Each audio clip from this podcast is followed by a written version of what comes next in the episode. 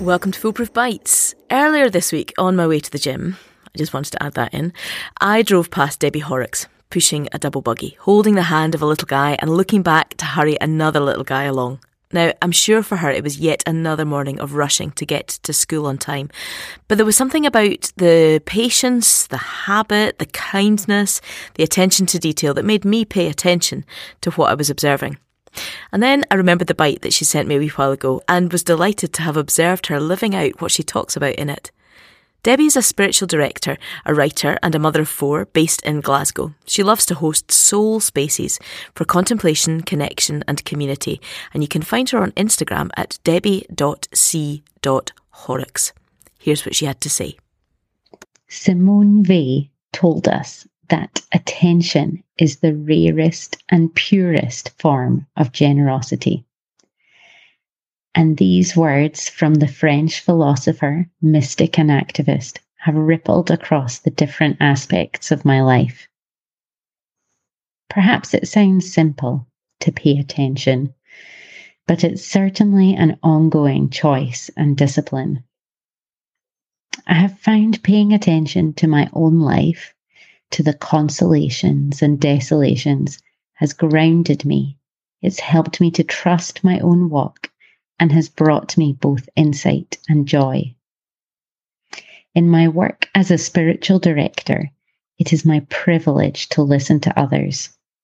St. Ignatius taught us that we can find God in all things if we pay attention and I get to listen for the gold thread that shimmers in the story of another. The kindness, the grace, the sliver of hope. Together we look for God's fingerprints. And isn't this true of creativity too? It starts with noticing, noticing the beautiful, the unjust, the connections and patterns in our world then finding a way to craft this and issue an invitation. This is what I see. How about you? The majority of my own time is spent raising my children.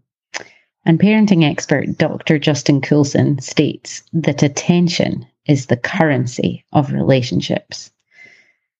There are certainly moments to cherish her little toes wiggling before she pushes off down the slide, his philosophical questions that take me aback. I am encouraged to pay attention, but I am also challenged. There are many competing distractions. Personally, journaling is one of my own practices for paying attention. It helps me to slow down and savor moments or insights writing helps me to listen to my life.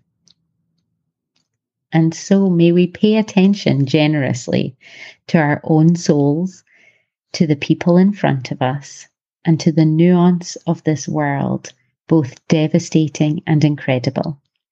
May we pause, may we savour, and may we share what we see. Pause, savour, share. That's your homework for the weekend. Now, if you want to know more about Debbie and her work, then don't forget you can find her on debbie.c.horrocks, that's H O R R O C K S, on Instagram, where she puts in links to some of her writing, and you can follow her there. Now, a gentle reminder to anyone out there who has said that they would like to take part in this project and they haven't yet sent me anything. I'm still very keen to hear from you. I appreciate people have busy lives and uh, there's lots going on at, at the moment, but um, if you do have time to record me a three minute note, that would be great. Equally, if you're a creative person who's listening and I haven't asked you, maybe because we haven't met or we don't know each other or I've simply forgotten, it does happen and you have something you would like to contribute, then please do get in touch. I'd love to hear from you. In the meantime, though, enjoy your weekend, pause, savour, and share, and join me on Tuesday. Foolproof Bites is created and produced by Fiona Stewart for Foolproof Creative Arts. For more information about Foolproof's work, go to www.foolproofcreativearts.com or follow us on Twitter, Instagram, or Facebook.